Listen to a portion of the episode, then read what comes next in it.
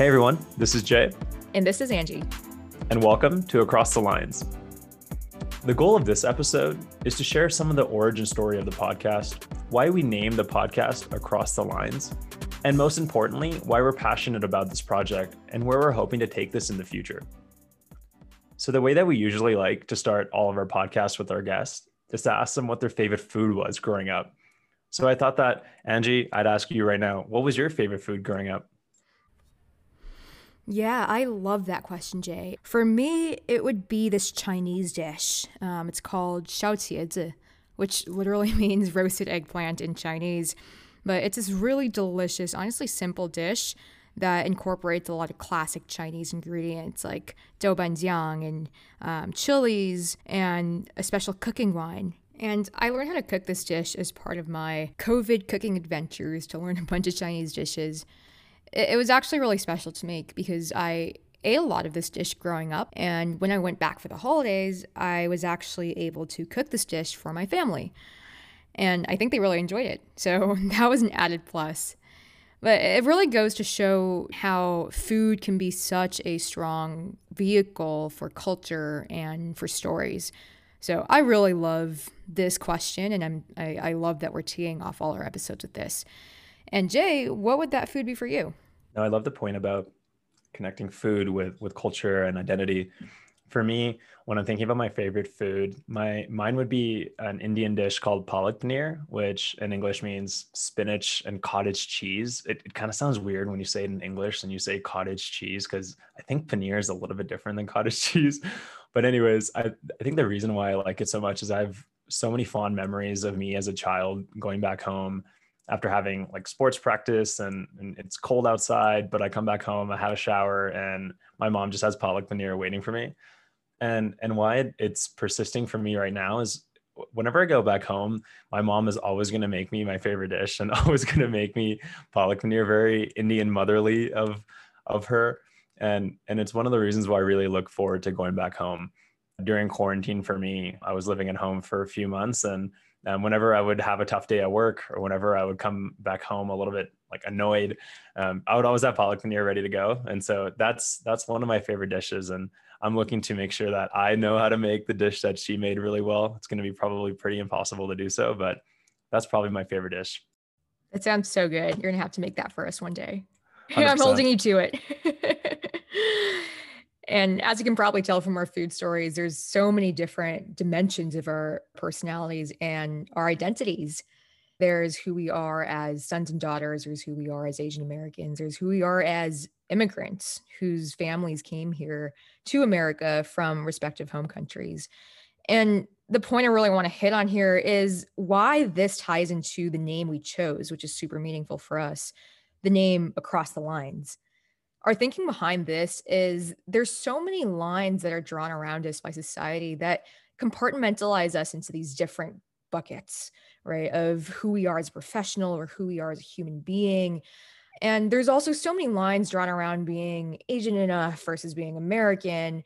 You know, are you ever enough of either? But something that Jay and I strongly believe is that who you are as a person is really inextricable from how you show up professionally.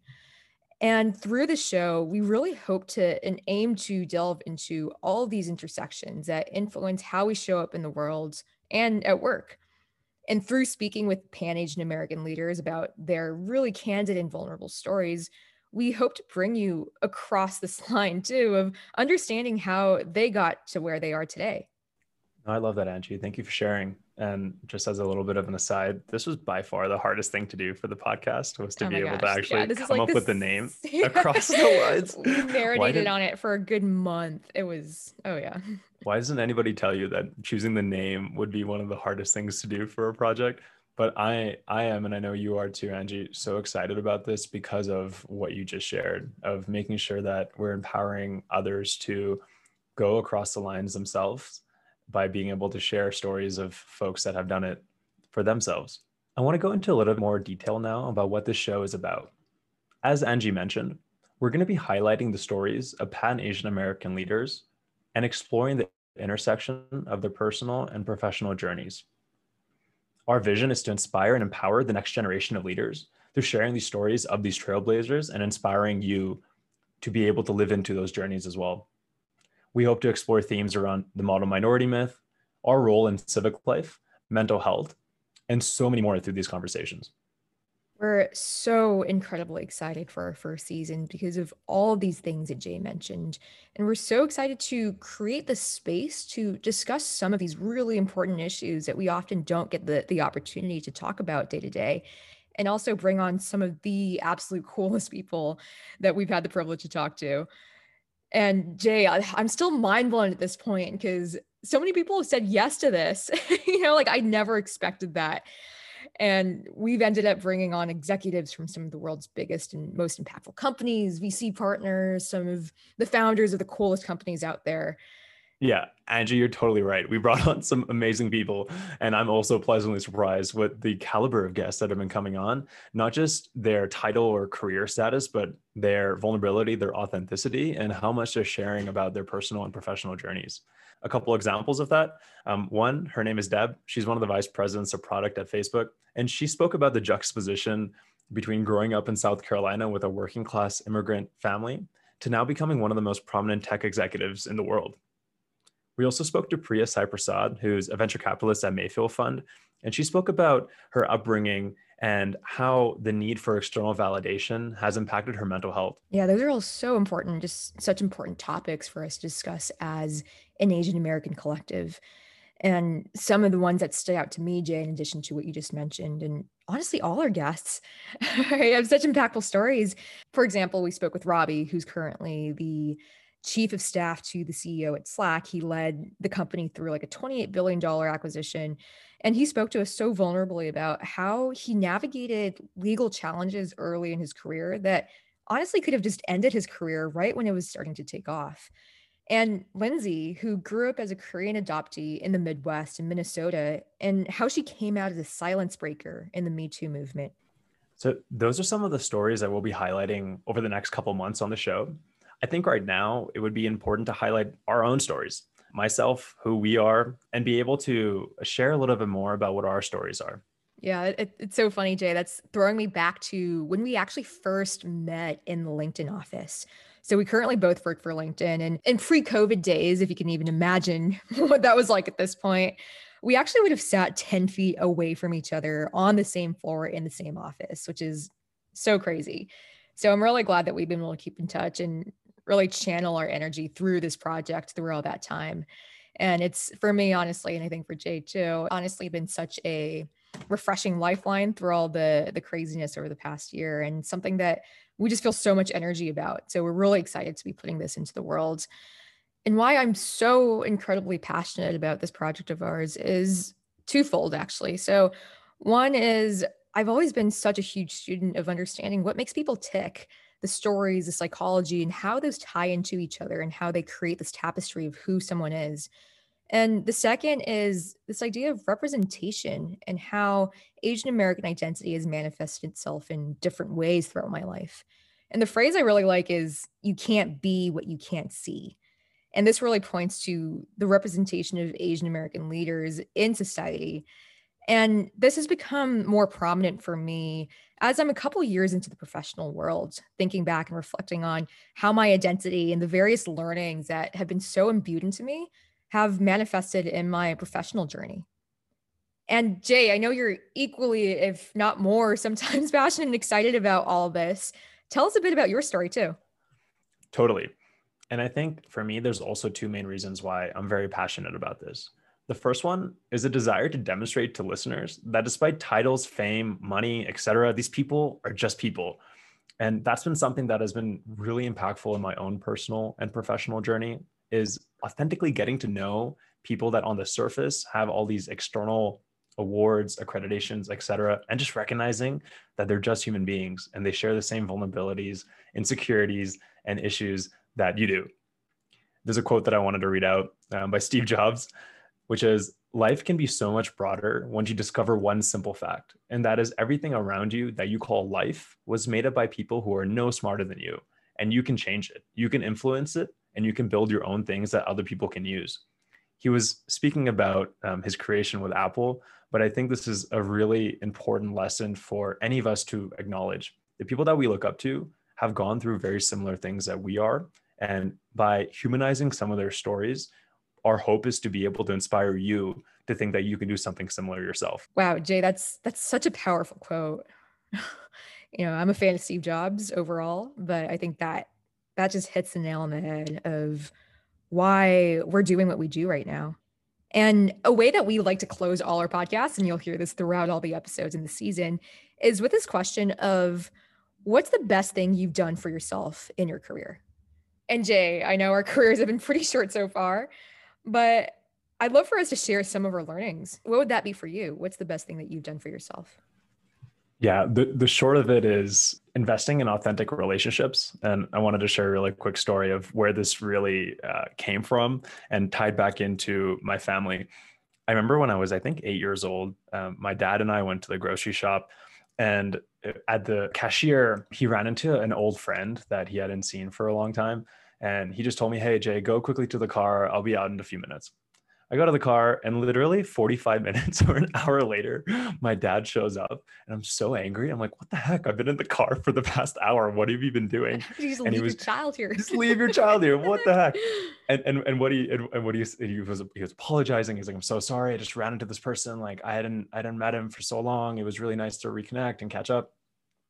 And and and the reflection that I learned there was the power of my parents developing really authentic relationships with people in their lives that has just trickled down to me both personally and professionally.